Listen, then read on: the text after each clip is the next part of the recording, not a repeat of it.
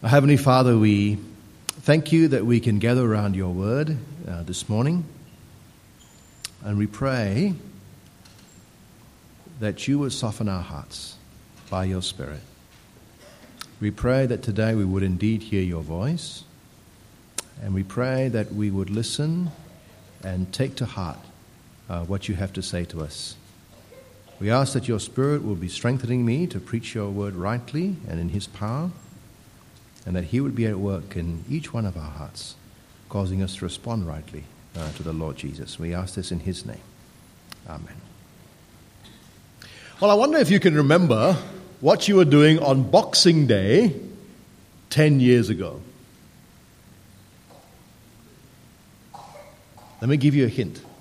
That was the day when the terrible tsunami struck our region. Now, do you remember it? Yeah. No one was ready for it, wasn't it? No one was prepared. The only warning people had was when they saw the sea receding from the coast. When the tide suddenly went out, long way out, that was a sign the tsunami was about to strike. And those who heeded the warning, they ran up to higher ground. Those who stayed on the shore to see what would happen, while those who went to collect fish from the exposed seabed, would have been swept away.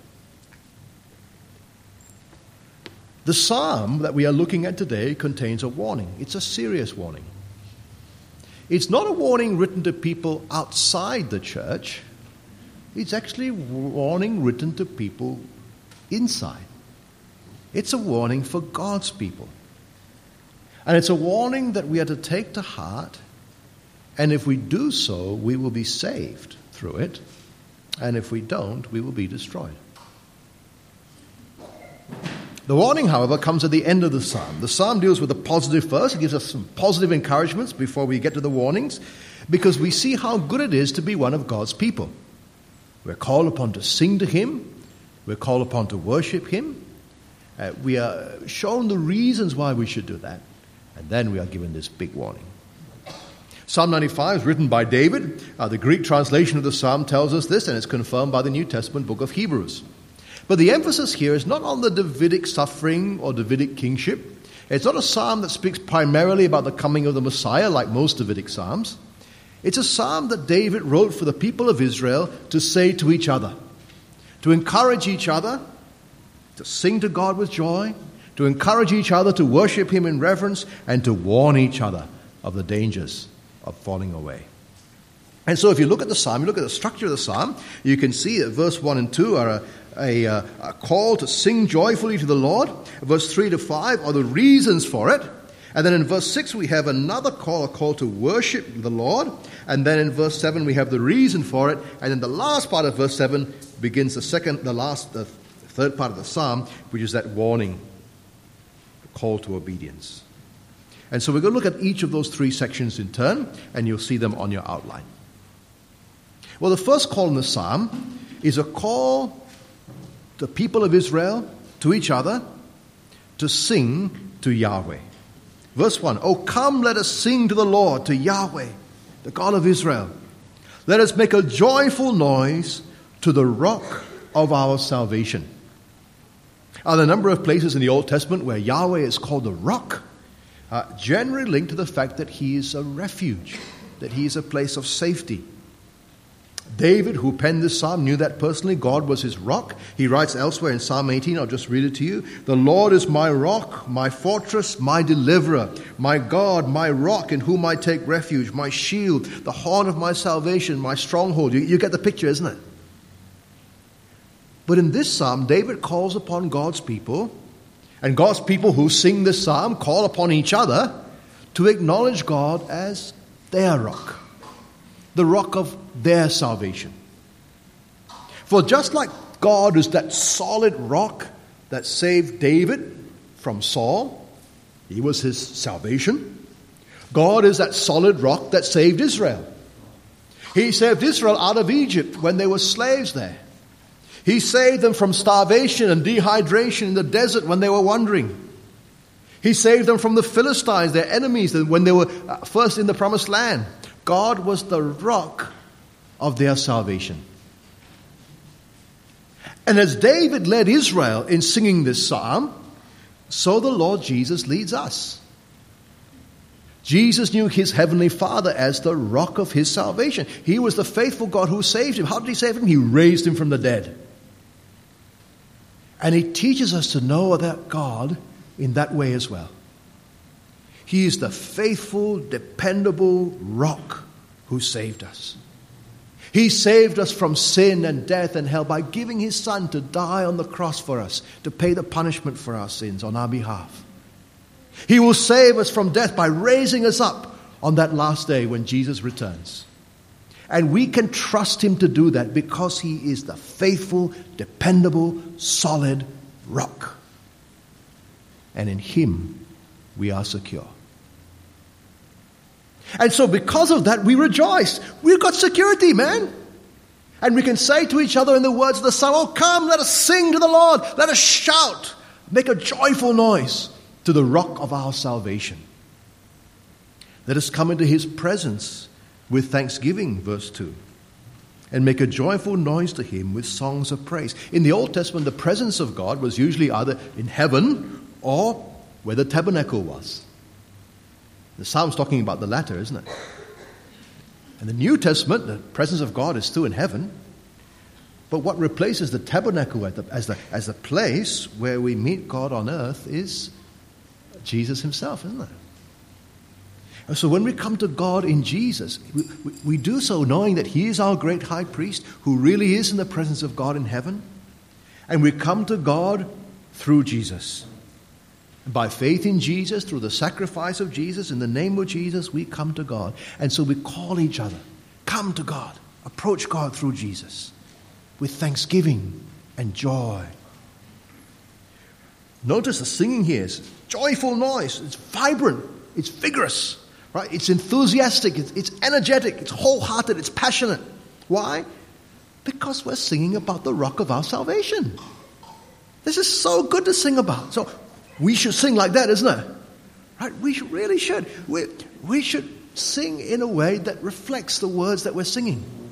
Right? Now, of course, we don't want to manipulate people's emotions by musical style or hype people up with meaningless phrases repeated over and over again. No, of course not. We must sing words that have deep and significant meaning. Me, words that point people to Jesus as the rock. That point people to the gospel that saves us.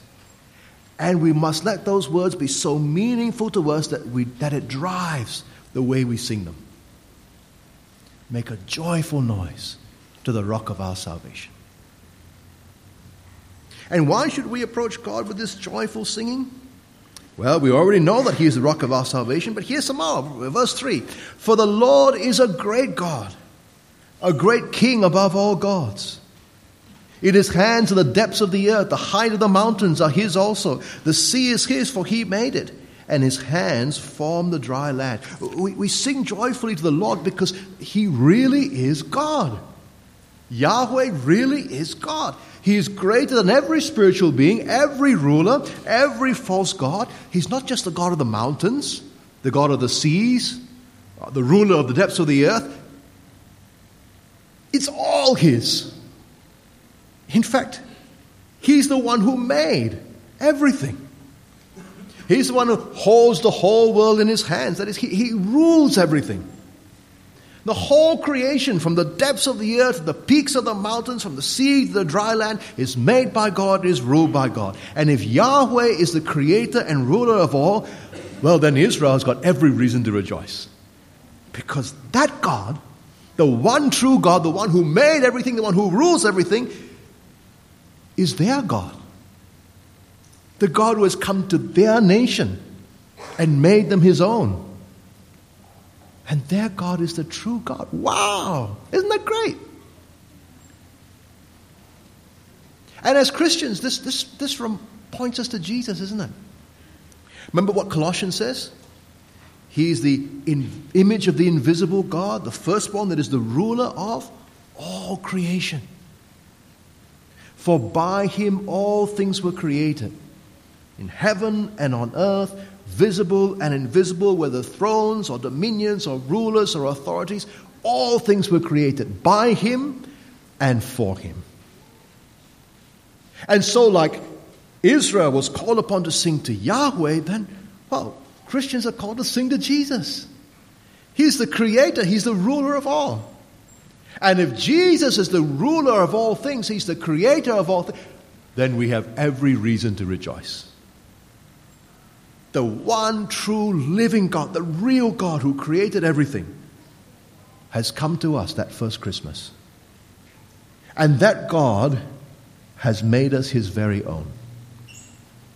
And if He loves us, then neither death, nor life, nor angels, nor demons, nor powers, nor things present, nor things to come, nor height, nor depth, nor anything else in all creation will be able to separate us from His love. Because He made it, and He rules it all. Our God's the true God, and that is so good because we belong to Him. And so that brings us to the second call, a call to worship. In verse 6. Oh, come, let us worship and bow down and kneel before the Lord our Maker. A number of words in the, in the, in the Bible that are translated worship in English, and, and the one translated worship here is, is the word for bow down or crouch down or kneel or prostrate oneself. It's speaking of humility, of servitude, of reverence, of trembling before someone much greater than ourselves. And that is how we're to treat God, isn't it? That's how we're to approach God. In the Old Testament times, they worshiped God at the tabernacle or the temple. Uh, Jesus said in John 4, the time will come when we will worship not tied to a specific place, but in spirit and in truth. It's not about whether we meet in a cathedral or in a hall or in a club or in a home. Jesus is where we meet God. Remember in John 1? The Word became flesh and tabernacled among us. We saw that on Christmas Day. Destroy this temple, Jesus said in John 2, and I will raise it up in three days. He's talking about the temple of his body. We experience God's presence. We kneel before God, our Maker. We bow before Him. We worship Him in Jesus. We prostrate ourselves before Him in spirit and in truth. Christian worship is when the Spirit enables us to submit to Jesus and His truth. Real worship is about, about how we treat Jesus, isn't it? Real worship is spirit enabled, Christ focused.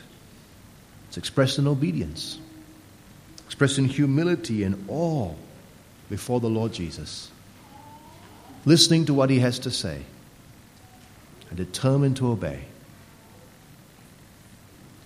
Do we bow our hearts before Jesus and honor him as Lord? Do we have hearts that are humble and contrite and tremble at his word? Oh, come, let us worship and bow down and kneel before the Lord our Maker. For, verse 7, He is our God we are the people of his pasture and the sheep of his hand. Isn't that wonderful? We worship not in order to become God's people, but because we are. He is our maker. Eh, Yahweh was Israel's maker who saved his people from slavery in Egypt and formed them as a nation. He was Israel's shepherd who led them and guarded them and guarded them and protected them as they traveled through the desert as his people. And Jesus Yahweh made flesh, He is our Maker. He's the one who has saved us from slavery to sin and made us His new covenant people. And He is our shepherd who leads us and nourishes us and protects us. He is our good shepherd who gave His life for us, His sheep. And because of who He is and what He has done, we worship Him. We wait upon His word. And friends, if we are a worshiping people, that is so, so clearly expressed in the way we listen. Because if Jesus is our King, then the one thing we must do is listen to what he says.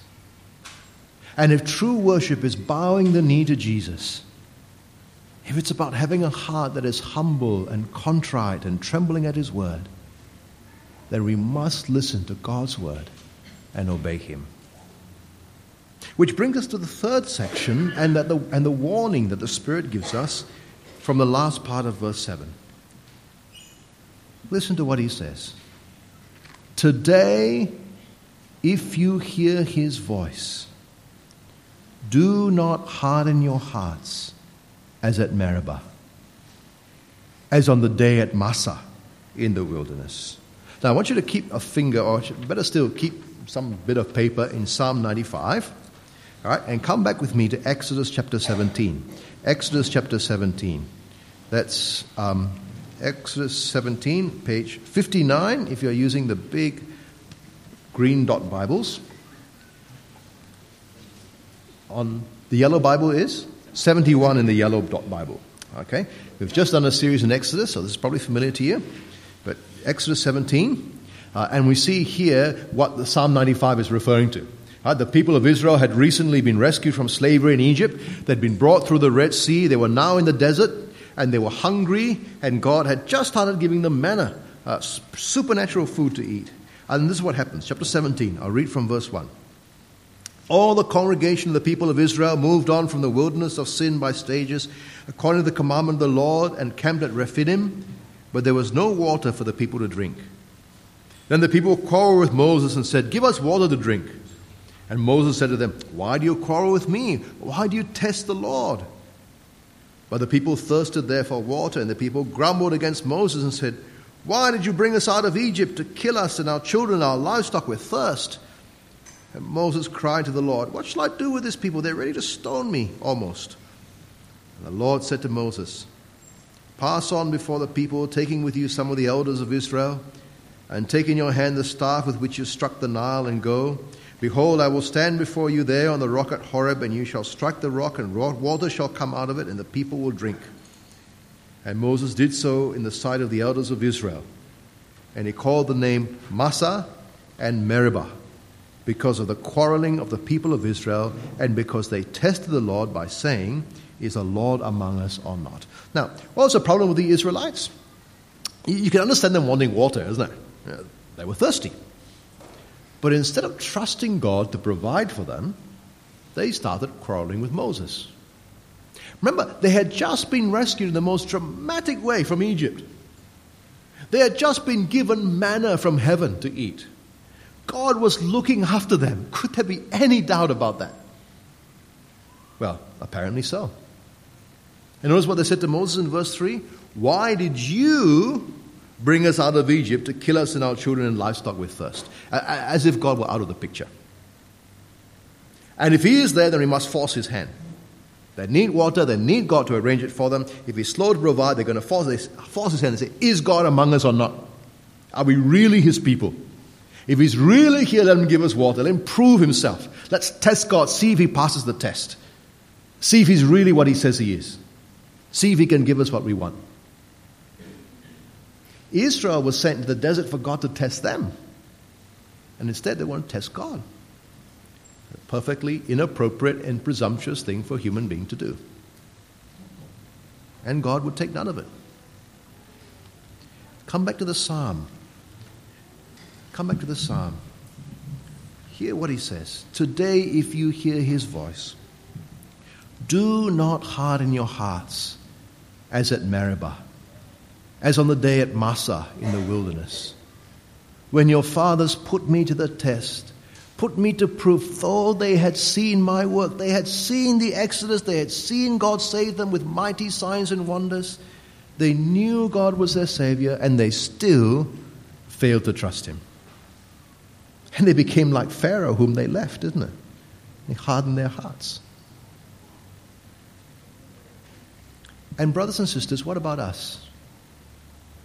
We have experienced an even greater rescue than the rescue from Egypt. We have seen Jesus Christ, God made flesh, come to earth at Christmas. We have seen him save his people from their sin by dying for us. We have seen him rise from the dead as the Lord of all. And we have seen that in our own life. we have seen a far bigger rescue than Israel saw coming out of the Exodus. We have seen God's work. Will we test God as well? Or will we trust Him? Will we complain when things aren't going the way we want? Or will we will trust in His faithfulness to see us through? That incident at Meribah and Massah was the first of a long string of rebellions in the desert. And God was, God was disgusted with them. He says in verse 10 For 40 years I loathed that generation and said, They are a people who go astray in their hearts, and they have not known my ways. Therefore I swore in my wrath, They shall not enter my rest they shall not enter my rest. God's rest there was enjoying the peace and safety of the promised land. And that generation, that generation who kept on complaining and rebelling and failing to obey God's word, they missed out on that rest. God made them wander in the desert for 40 years until that entire generation was wiped out. And then and only then did he bring Israel into the promised land. For ancient Israel, rest was being in that land where God was going to bless them. But that wasn't the real rest. That's just a picture, a pointer to the real thing. And the real thing was still to come. The ultimate rest is being in the new creation, enjoying God forever, in the new heaven and new earth. That's what the land was pointing forward to. And friend, the, friends, the, the promise of that rest still stands. We are still looking forward to it. And so the warning about missing out on that rest also stands. Turn with me, please, to Hebrews chapter 3 and 4, which we read in our New Testament reading earlier. Hebrews 3 and 4. If you're using the Bible with the green dot, It's on page 1002. And if you're using the Bible with the yellow dot, it's on page. Someone? 1204. Thank you. Hebrews chapter 3 and 4. Look at chapter 3, verse 7. Chapter 3, verse 7, the writer of the Hebrews is quoting Psalm 95.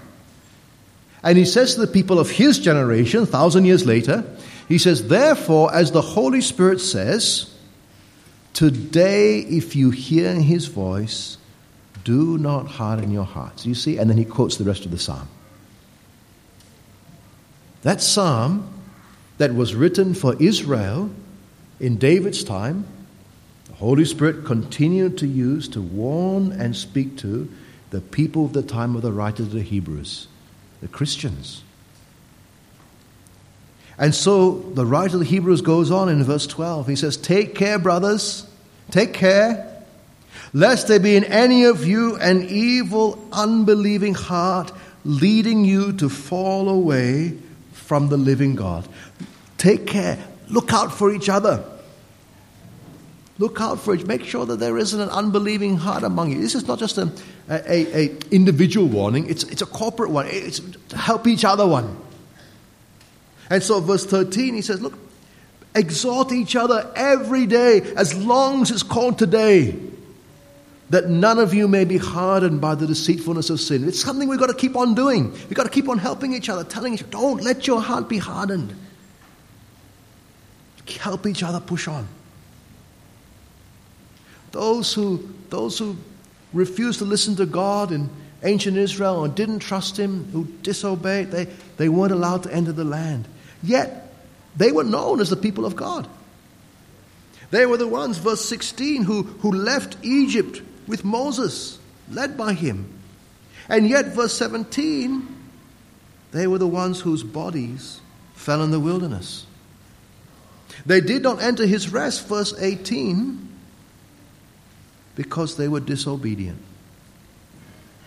They did not enter his rest, verse 19, because of unbelief. And the writer of the Hebrews tells the believers in his day, and the Spirit says to us, watch out. Those Israelites failed to trust God. They turned away from Him, even though they came that close to entering the promised land. Don't let that happen to you. Don't let that happen to any of us. We must keep trusting God. We must keep following Jesus. And we must help each other do that. If we don't, then we will come under God's judgment. And the stakes now, they're even big, even higher, aren't they, than the stakes in those days. The rest we now fail to enter is the real one, the promised land, heaven itself. And so in verse 11 of chapter 4, the writer of the Hebrew says, Let us therefore strive to enter that rest that no one may fall by the same sort of disobedience. That's the priority.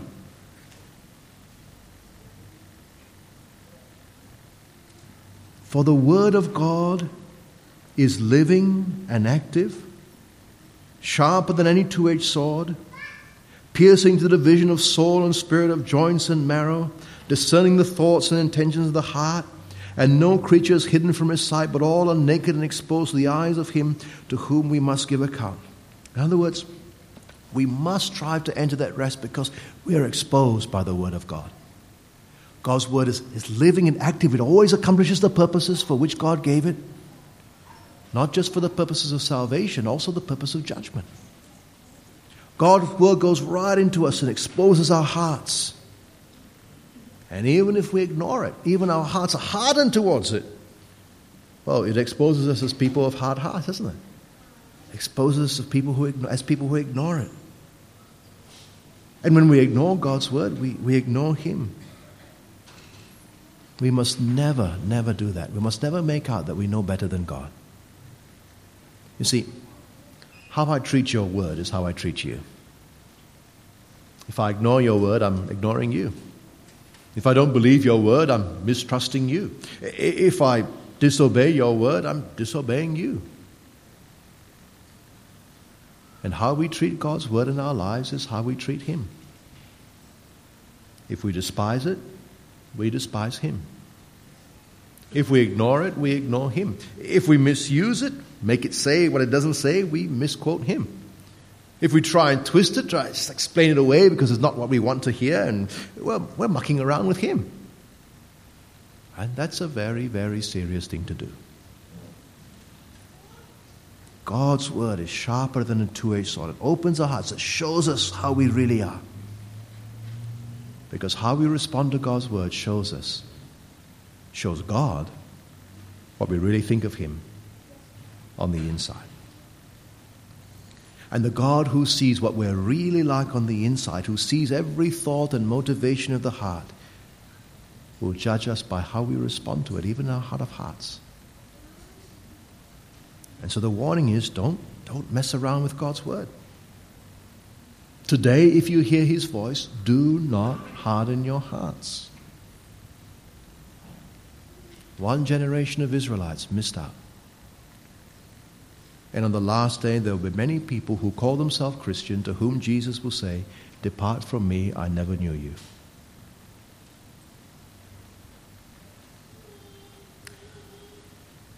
You know, oftentimes when people fall away from being a Christian, it's usually because they've been disobedient. Usually there's something they do or they want to do that they know that God doesn't want them to do. Usually it's something they want to disobey God's word. And instead of giving up on that thing and trusting God, they cling onto that thing and let go of God. Oh, of course, they'll come with all kinds of excuses. Lah. Some of them are intellectual, some of them are social, a conflict with other Christians, some of them say they're just lazy. They want to make, they'll, they'll, what, what the heart desires, the will chooses, and the mind justifies. So are all kinds of justification. But when you dig a little bit, you usually find that the real problem is moral. There's usually an area where they do not want to obey God's word. And my brother, my sister, if you see yourself heading down that path today, then mark my words, you are in real, real danger. The Spirit is warning you. Listen to Him. Trust Him that He knows what He's talking about. When He says something is wrong, it really is wrong. It's the deceitfulness of sin that makes it attractive. It's not, it's not really good for you. Do not be deceived. The Spirit says in 1 Corinthians 6 neither the sexually immoral, nor idolaters, nor adulterers, nor men who practice homosexuality, nor thieves, nor the greedy, nor drunkards, nor revilers, nor swindlers will inherit the kingdom of God. Don't be deceived. Do not fall into sin and wander away. Do not ever renounce the gospel. Because if you do, then there's no salvation left. That is the warning that we receive today. So, brothers and sisters, today God is speaking to us by His Spirit through His Word. What do we do? Number one, we, well, sing for joy. Because He is the rock of our salvation. He's the God who saved us, who is who's our security. And we have every reason to sing, so let's make sure we mean it when we do. Let's worship God in reverence. Let's bow before Him in Jesus and truly worship Him as Lord, which means to listen to His word and obey Him. And let's determine to live every part of 2015 for His glory. And let's watch our hearts, lest we fall away in disobedience and lose everything in the end. So sing to the walk, worship in reverence, heed the warning. Well, this psalm was designed to be, to be uh, said or sung by God's people to God's people. So, what I'm going to suggest, what do we do, is let's stand up and say this psalm to each other. Shall we do that? All right, let's, let's, let's stand up. Get the page numbers again. What are the page numbers? 499 and 599. Psalm 95. Maybe this side of the room you swing this way and face this way. This side of the room you swing this way and face this way. So face each other, right? So this side face this way. This side face this way. Okay. Now we speak to each other. And together.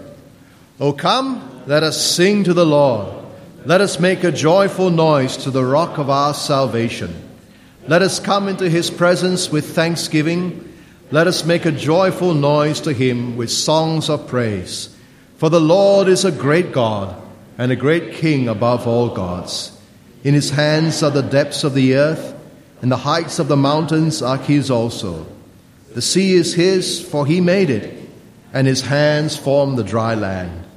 O come, let us worship and bow down, and kneel before the Lord our Maker. For he is our God we are the people of his, his pasture and the sheep of his hand. Today, if you hear his voice, do not harden your hearts as at Meribah, as on the day at Massah in the wilderness, when your fathers put me to the test and put me to the proof, though they had seen my work. For forty years I loathed that generation and said, They are a people who go astray in their heart, and they have not known my ways. Therefore I swore in my wrath, they shall not enter my rest. Heavenly Father, we thank you that you are the rock of our salvation. We thank you that you are the great God, the ruler and creator of everything. And we pray that we will be people who are always joyful at who you are and at what you have done, and always thankful that we belong to you. Thank you that you are our Maker. You have made us your people. You are our God. We are your sheep. We are your flock.